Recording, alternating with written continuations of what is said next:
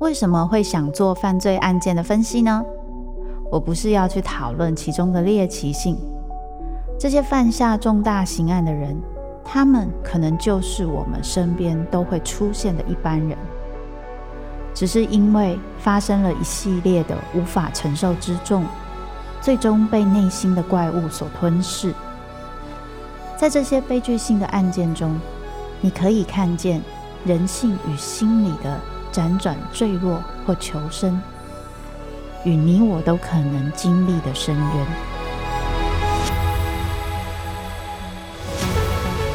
我是周慕姿，我的全新订阅节目《周慕姿读犯罪脚本》，被恶魔追逐的人，带你从心理学的角度探索人性的黑暗面。以及他们内心始终没说出口的挣扎。现在就到 Apple Podcast 以及静好听，搜寻周牧之读犯罪脚本，被恶魔追逐的人。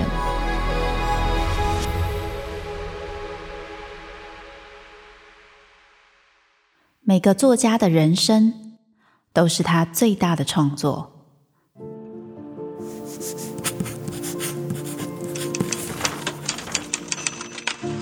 周牧之陪你细读他们的灵魂脚本，凝视那些没有说出口的伤痕。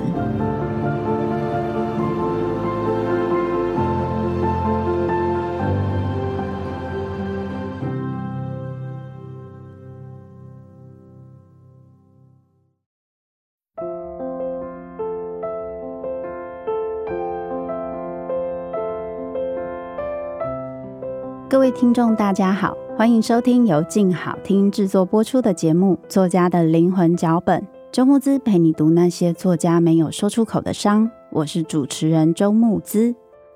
好的，接下来到 EP 八了。那今天要介绍的是一位女性作家伍尔芙。大家对她的印象大概是怎么样呢？我对她最早的印象，其实是她有讲过一句话，我听了觉得非常有道理。她说：“女人需要属于自己的房间，一笔属于自己的钱，才能真正拥有创作的自由。”所以，大多的人在提到伍尔芙的时候，会聊到的多半是他提出了当时算是相当前卫的一些女性的意识。包含他的作品也有谈到很多关于女权的一些想法，或者是有一些性别流转，甚至性别好像没有那么的清楚的界限的一些作品的内容。感觉好像这是一个对于女性主义意识非常非常强的一个作家。那这时候会不会有些人就会有点担心说，哈，那我会不会听了觉得一直在讲女权啊？好像就是女生要怎么样要怎么样之类的。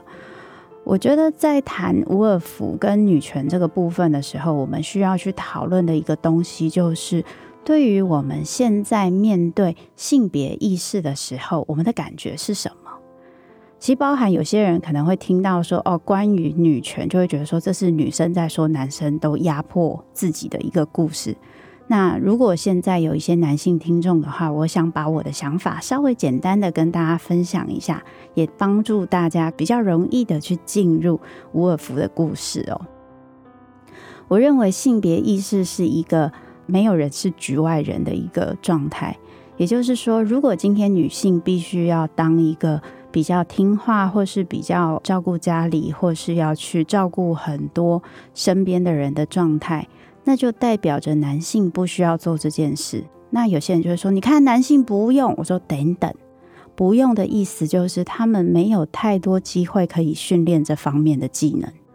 可是不训练这方面的技能，难道他不需要吗？难道工作上不需要跟人沟通吗？难道建立家庭的时候不需要学会跟自己的父母、跟自己的伴侣，甚至跟自己的小孩沟通吗？这些其实都需要的吧。”那没有的男性该怎么办呢？等一下，我们在分享到伍尔芙的爸爸的时候，你就会发现一个非常有才华的男人，可是却在这个部分的技能被剥夺的时候，他过得其实也非常辛苦，而他也让他身边的人过得很辛苦。因此，我想让大家用比较开放的一个心情来听听关于伍尔夫的故事，还有他怎么会慢慢的转变成一个对于女权的意识比较注意，甚至比较坚持的一个人。那要讲到他这部分的影响，首先要先谈到他的童年。上一次我们在讲川端康成的时候，有说到，目前我们选到的作家，应该说几乎全部的人都是家境相当的不错，都超过小康一点。比如说像这一次的伍尔夫也是，爸爸妈妈都是贵族或是士族家庭，所受的教育都非常的高。他的父亲呢，就是受到了很多的教育。那曾经是个记者，也是一个非常有名的作家。他本身也是家世相当显赫。那妈妈更是哦，妈妈好像是有法国相关的一些贵族的血统，而且当时一些中上阶层的人都是需要去社交场合，就是现在有那个时尚名媛，有没有？妈妈就是属于非常时尚名媛 top 顶尖的那一种，全部的人都想跟她结婚的那一种等级。为什么呢？因为她的妈妈不止长得漂亮，家世显赫，修养很好，而且她拥有所有维多利亚时代期待女性要有的一些能力，包含很会 social 啊。可以把每个人的心都照顾得很好，非常善体人意，很会留意别人的需求，而且马上就会散播欢乐、散播爱。他会用他自己所有的生命跟气力，去让周围的人觉得好开心。好，这时候听到这里，不知道有没有人突然眼泪就要流下来？天哪，怎么跟我那么像？哈，没关系，我们一边听啊一边看后面发生了什么事。伍尔夫的父母，他们在相遇之前啊，他们各自都是有伴侣的。呃，伍尔夫的妈妈先结过一次婚，但是后来他的先生就过世了。伍尔夫的爸爸也是丧偶。那伍尔夫的爸爸其实是一个在外面大家都觉得非常的绅士，文学很好，修养很好，而且懂非常多的东西，而且气质也很好。所以这两个人后来相遇了之后。因为丧偶的关系，以至于非常悲伤的伍尔夫的爸爸，在遇到了伍尔夫的妈妈茱莉亚的时候，就觉得自己好像遇到一个女神、天使，他觉得他人生变得不一样了。所以大概过了一两年吧，他就跟他求婚，然后他们两个就结婚了，再生下了两三个小孩，这样子。那在他们结婚之前，各自都还是有自己之前的小孩。在沃夫爸爸这里有一个有一点精神障碍的一个孩子，那在妈妈这边有两个男孩。为什么要特别介绍这个部分？因为当今天是两边的从属家庭在一起之后，这个妈妈在这个家庭所担任的一个位置如此之重要时。妈妈的离开就导致了一个家庭的崩解，而等一下我们会看到这个崩解带来了怎么样的伤害哦。讲到说这一个家庭是以妈妈为重心，为什么呢？这个妈妈非常的厉害，她不是一个普通的妈妈，她是很厉害的妈妈。她怎么个厉害法？她可以把每一个来他们家的人都按捺得很好。每一个人都好喜欢她，她都知道每一个人的需要是什么，而且她在路上遇到了别人，觉得别人如果身体不舒服或受伤的时候，她都好在意，然后会很努力的去照顾他们跟关心他们，甚至他有在很多地方他是会另外去做一些护理的协助的。那有些人在身体有一些病痛的时候，就会有一些心理的伤痛嘛。那就会想写信给他，他是每一封信都会看，而且会去回的，并且他把他护理别人的这一些过程都把它记下来，做成一个笔记，所以他不是随便玩玩，他是认真的。这个妈妈在伍尔夫的心里哦，是一个非常完美形象的妈妈，就是传说中的怎么走得出厅堂，进得了厨房。出去漂亮的要命，回来什么事都能做，而且他对于他每个小孩的需求，他也很照顾。不过当他今天必须奉献这么多心力给别人的时候，他放在小孩身上的注意力一定会相对比较少。特别是当她的丈夫需要非常非常多的时候。刚刚说到维多利亚时代的女性是很被期待要能够照顾身边的人的需求，甚至是以丈夫或是以家庭为天的。今天，伍尔夫的妈妈做到了这一点，而且做得非常成功，简直是偶像代表，就是非常专业。那她的爸爸也成为了另一边非常典型的代表，就是非常的父权时代的代表。那就是他会很无止境的跟他的妈妈要求很多很多的照顾跟爱，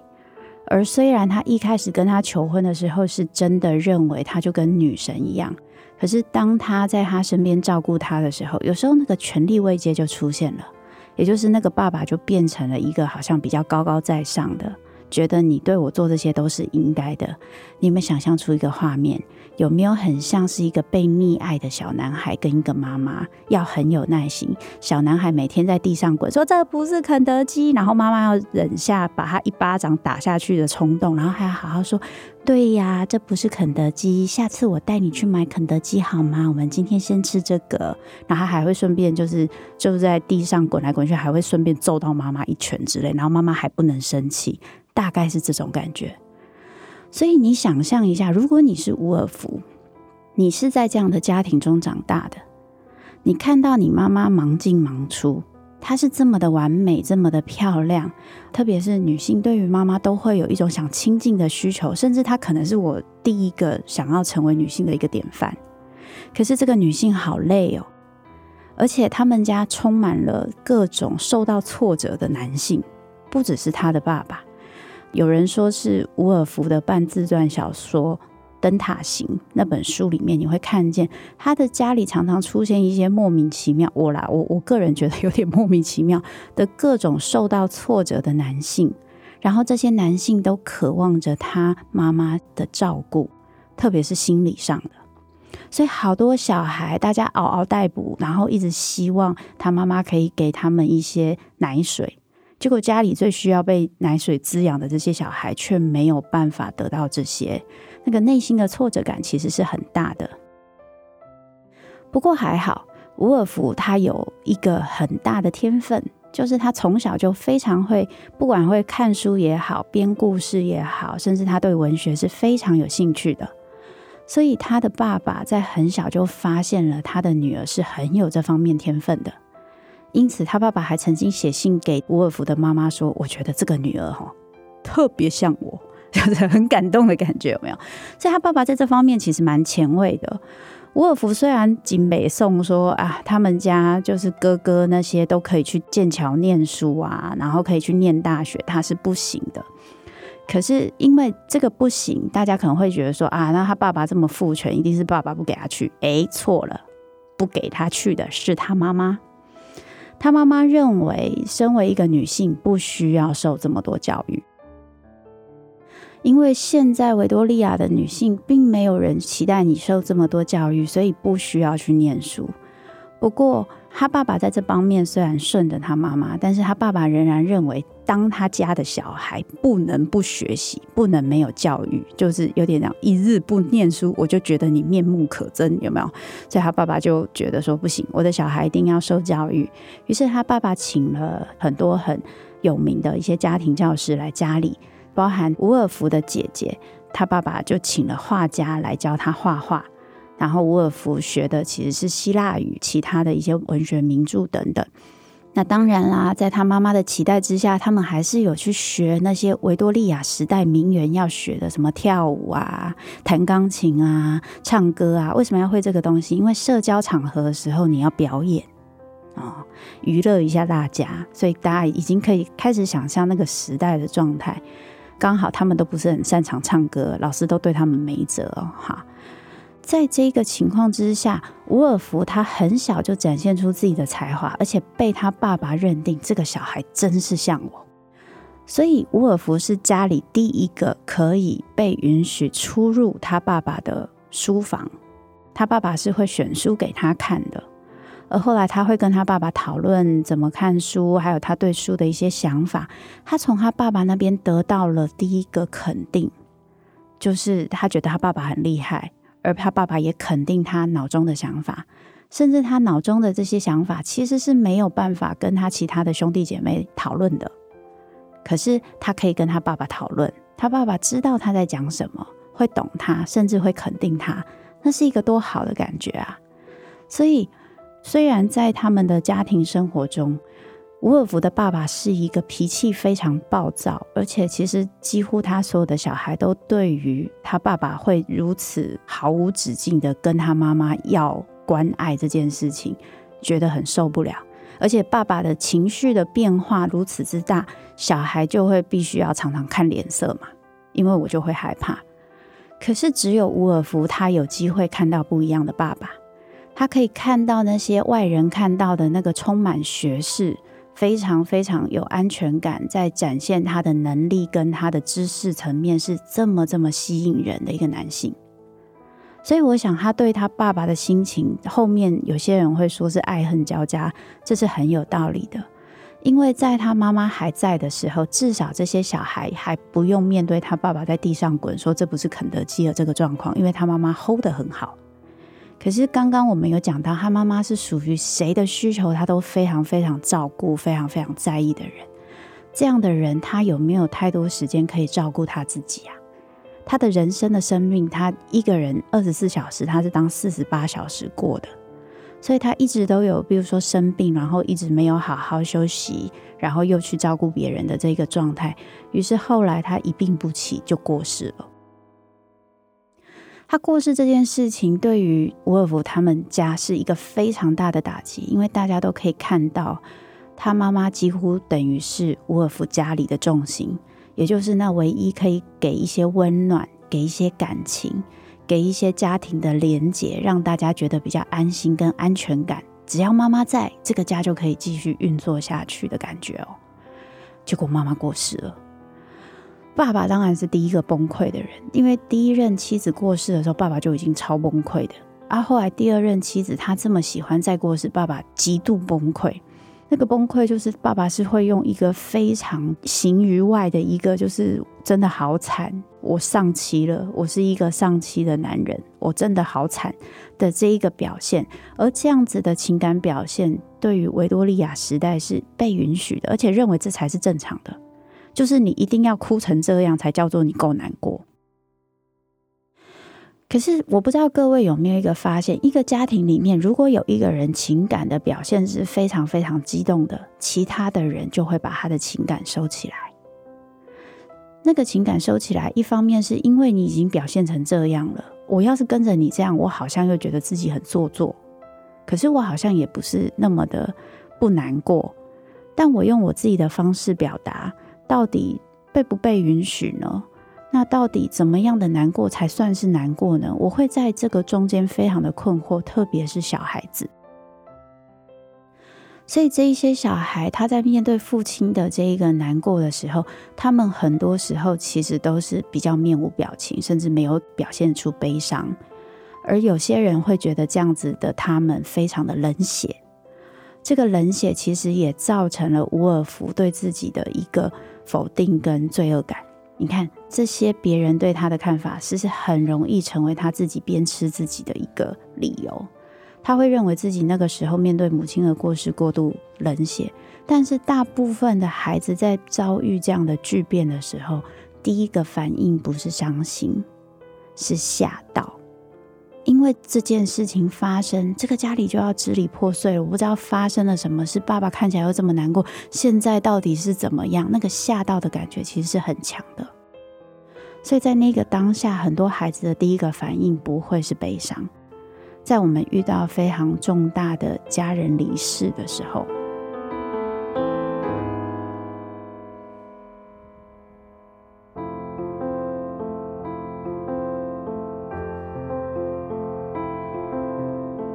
在妈妈过世了之后，爸爸的这个极度伤心，以至于爸爸开始会渴求其他人的照顾，也就是开始在寻找替代伴侣了。那伍尔夫刚好是老幺嘛，所以他就躲得远远的，他可以躲得远远，但是他其实也想要给他爸爸一个拥抱，他爸爸不要，因为那不是他想要的，他爸爸就是想要他妈妈的这一种。那他妈妈的这一种是哪一种呢？他的长姐算是跟伍尔夫同母异父的姐姐，她担任了这个工作，她接了下来，成为另外一个妈妈。这时候，你就会看见一个小孩，他对于家里的认同，以及他跟谁比较接近，有可能会使得他对谁的认同感比较深哦。比如说，在讲刚刚伍尔夫的姐姐的时候，就长姐这一个，她在妈妈的底下这样子长大。你想象一下，她后来再嫁了，再嫁到另外一个家庭，遇到了另外一个爸爸。可是，这是我真的爸爸吗？他其实不是我真的爸爸。那我要在这一个家里生活，我又是一个比较可能被我那一个受维多利亚教育长大的妈妈训练过的人，我很会看人家脸色。那我会怎么做呢？让我可以展现出我是有用的，而且可以被这个家庭给接纳，就变成非常重要的事情。所以对他来说，他或许比较没有像伍尔夫有这样子的一个。余裕可以成为他自己真的想成为的人，因为可能生存这件事情会是他最先要去考量，也有可能他完全没有想过这件事，他就是认为他妈妈做的是对的啊，他就是跟着他妈妈做。我们会在这里面看见有很多长姐，其实常常会担任这样的工作。在家里担任那一个需要照顾或照护人的角色，那有的时候是会变成幺妹，这个当然是跟家里的一些心理排行有关哦。那后来这个姐姐担任这个角色之后，爸爸就开始一天到晚就跟姐姐说：“ 啊，我真的好惨。”那好，不管如何，姐姐 hold 住了。姐姐虽然很辛苦，但她 hold 住了。但是姐姐那个时候有一个很喜欢她的男性跟她求婚，求婚了好几次，姐姐都拒绝了。为什么？因为姐姐很害怕放下这一个家，会让大家过不下去，她有罪恶感。不管如何，最后这个男性他用了很多方式告诉她，他应该要追求自己的幸福。于是姐姐答应了。那这些妹妹们呢，心情就很复杂。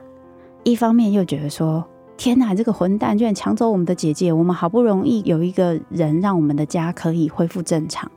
可另外一方面，沃尔夫也知道他自己其实是很希望姐姐可以获得幸福的，因为他看这样的姐姐为他们牺牲，他是觉得他好辛苦，他并没有真的这么希望他这么做，所以这个心理就很复杂。我一方面需要你这么做，因为我还不够大，我还好希望这个家能够是一个比较稳定的。这样子，我可以在这中间得到安全感，我也不用去面对父亲那个很恐怖的情绪，我可以跑越远越好嘛，对不对？可是另外一方面，我看姐姐这样，我又很心疼她，就像我当初看自己的妈妈一样，我觉得她好辛苦哦，我觉得她这样都没有自己的生活，所以我还是期待姐姐可以有自己的幸福。于是伍尔夫就在这种复杂的心情之下送走了姐姐。然后姐姐就结婚了，但难过的是，姐姐结婚之后没有多久，就因为难产，然后过世了，这造成伍尔夫非常非常大的打击，当然也造成他爸第二次更大的打击。然后他爸爸就开始转而向他们两个女儿，就是伍尔夫的姐姐凡妮莎，跟他去寻求这些爱与温暖。那他们两个人其实是比较有受教育，而且也有受到现在新时代的一些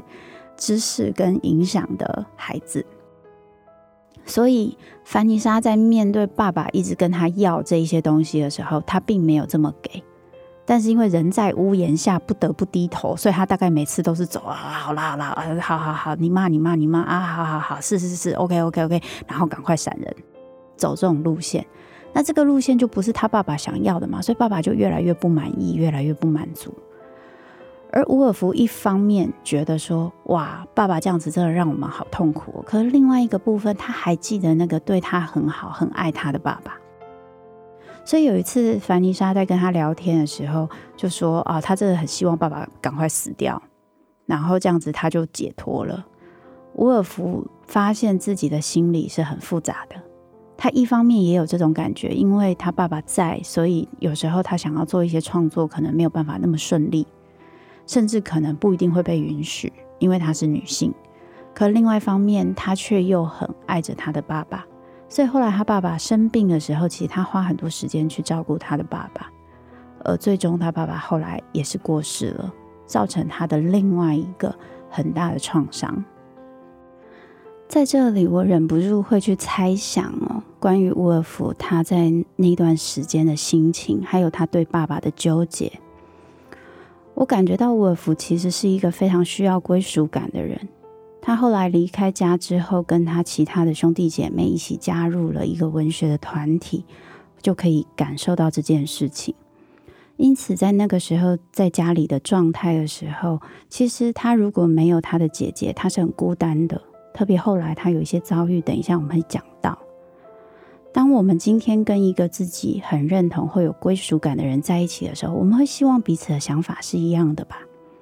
但是在那个时候，他姐姐甚至他的同父同母哥哥对爸爸的想法和他明显有很大的不同。对于这一个不同，这一个感觉，他该怎么办呢？他好像只能藏起来。我认为这对伍尔夫其实有很大的影响，那就是他的一些不一样，让他在人生中可能时常会跟身边的人有很大的想法的不同。有些时候，他是希望自己可以跟他们一样的，但是他发现他自己没有办法。而对于自己这个没有办法，有的时候他有办法去消化，他把它写成文章，告诉大家女性应该要怎么样，女性不应该怎么样。可是有些时候，当他没有办法消化，他必须把这个情绪压抑下去的时候，那可能就会成为他自我怀疑跟自我批评的一个最大最大的影响。那讲到这里啊，刚刚有说到他的母亲是担任他们家最重要的一个关键核心人物，母亲的过世也使得刚刚我们讲到了另外一个重点，就是这一个重组家庭面对到非常大的震荡。第一个最大的震荡，除了关于刚刚讲到爸爸的一些情绪，还有整个家里好像是没有办法好好的去运行，大家有很多。压抑的、隐藏的情绪是出不来的，没有人可以安慰、抚慰的这个部分之外，还有一个非常大的状况，那就是伍尔夫曾经在一些自己的自传跟一些文章中提到，自己有被自己同母异父的哥哥给侵犯，好像两个都有。那其中一个是特别的严重，而最严重的时候就是在妈妈过世之后所发生的事情。那个时候，爸爸正在自己的悲伤里面，家里其实是一团乱的，所以他的姐姐凡妮莎跟他都遭遇到他的哥哥的侵犯。那一开始只是一些肢体界限的侵犯，那后来可能有越来越严重，严重到什么程度，我们并不是那么的清楚。这个童年的性创伤，有非常多人认为这跟伍尔夫后来她跟她的丈夫结婚，但是没有办法进行性行为，甚至后来她有一些同性的伴侣，或是她跟一些同性的人相处，其实是会相处得比较愉快有关。我想，如果这件事情是真的，那一定是会很有影响的，因为性的这个侵犯，它包含了一个我们感觉到自己的身体的无法自主。而伍尔夫在这一个家长大的过程中，他其实常常会有一种，因为爸爸是比较父权的，或是维多利亚时代是比较父权的，他会感觉到自己想要做的事情，有时候是没有办法那么容易有自主权的。比如说，他想要去念书这件事情就是不行的，不管他多么聪明。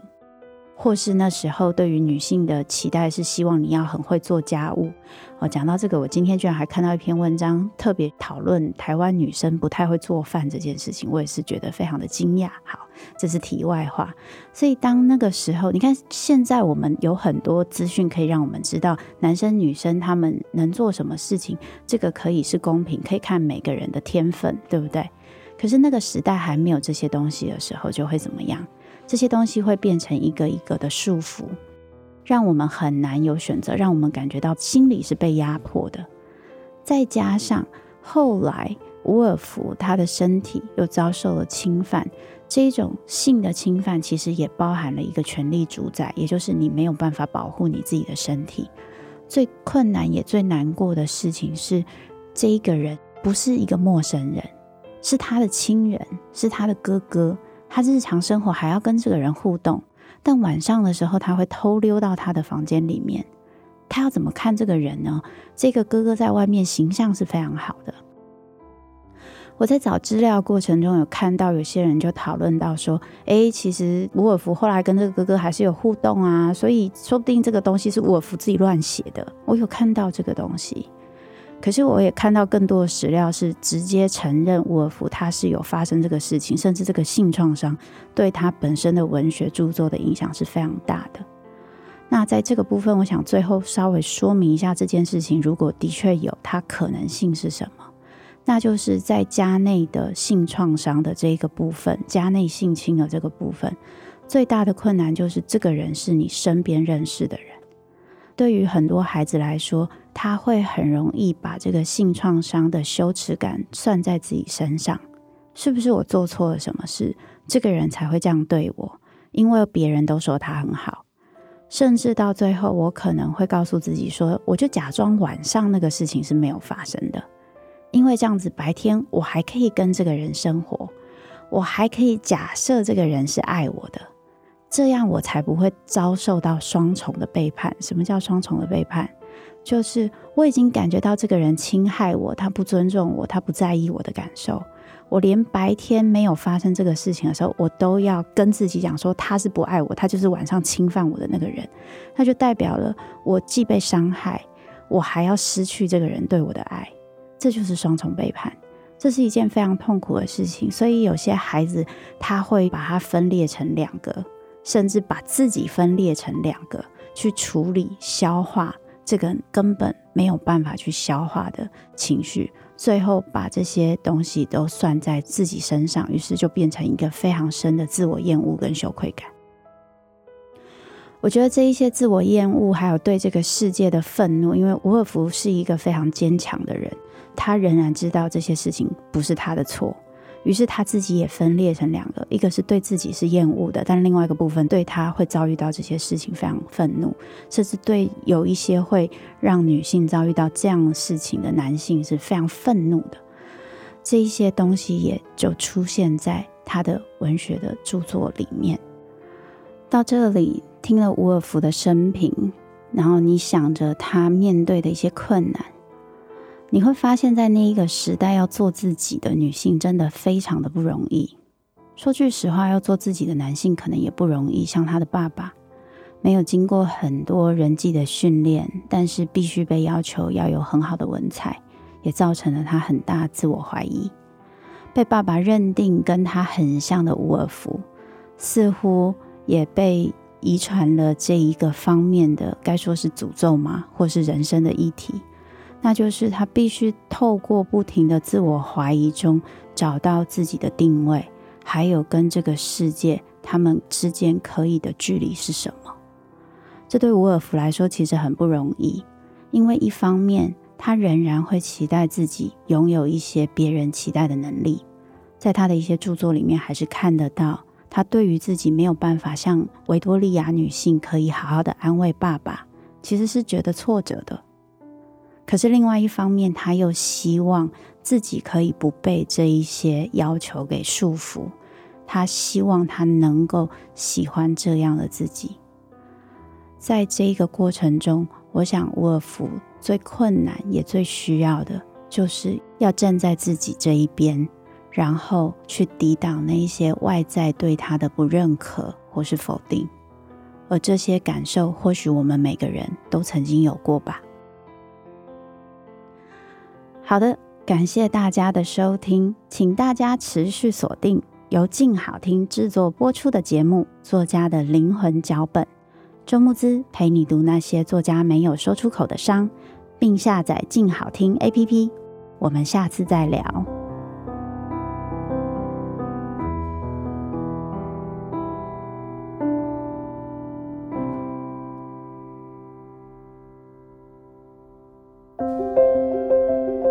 想听，爱听，就在静好听。